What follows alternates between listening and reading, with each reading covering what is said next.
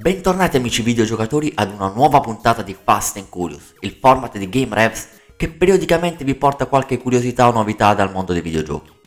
Nella puntata di oggi parleremo del fenomeno videoludico di quest'ultimo periodo, ovvero Call of Duty Warzone.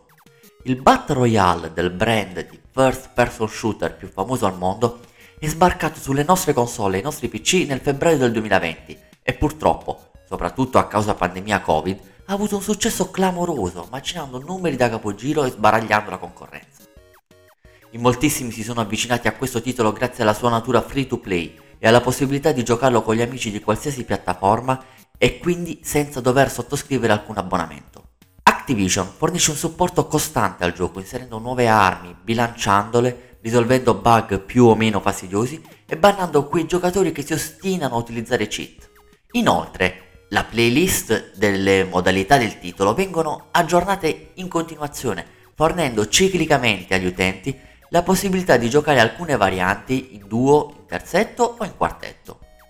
Di tanto in tanto viene pure inserita una variante notturna delle mappe. Ciò è accaduto la prima volta durante l'evento di Halloween del 2020, e la seconda volta in occasione della distruzione della città di Verdansk tramite testata nucleare. Esatto, dopo un evento atteso impazientemente da tutta la community e dopo più di un anno dal suo arrivo, la nostra amata città, teatro di violentissime sparatorie, inseguimenti, fughe dal gas e chi più ne ha più ne metta, non c'è più. Rasa al suolo da una bomba atomica partita dalla vicina Rebirth Island. Ma calmi, non tutto è perduto. I creativi di Activision hanno pensato di farci continuare a vivere quelle intensissime emozioni, ma questa volta nella Verdansk del 1984.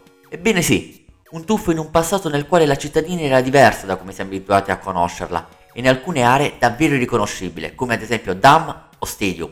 I colori scelti per questa nuova, vecchia versione della città risultano inoltre più realistici e piacevoli dei precedenti, ma la magia del gioco resta intatta. Ogni partita è diversa dalla precedente e il team play resta la chiave principale per ottenere la vittoria reale. In questo nuovo aggiornamento del titolo è stato modificato anche il Gulag, che per chi non lo sapesse, fornisce ai giocatori che muoiono la prima volta la possibilità di tornare in game, a patto di vincere un duello in uno scontro ravvicinato. Questa nuova versione del Gulag, decisamente più frenetica delle precedenti, premia i giocatori più rapidi e coraggiosi, anche se come al solito una buona dose di fortuna è sempre la benvenuta. Insomma amici, al sottoscritto Warzone non ha mai stancato.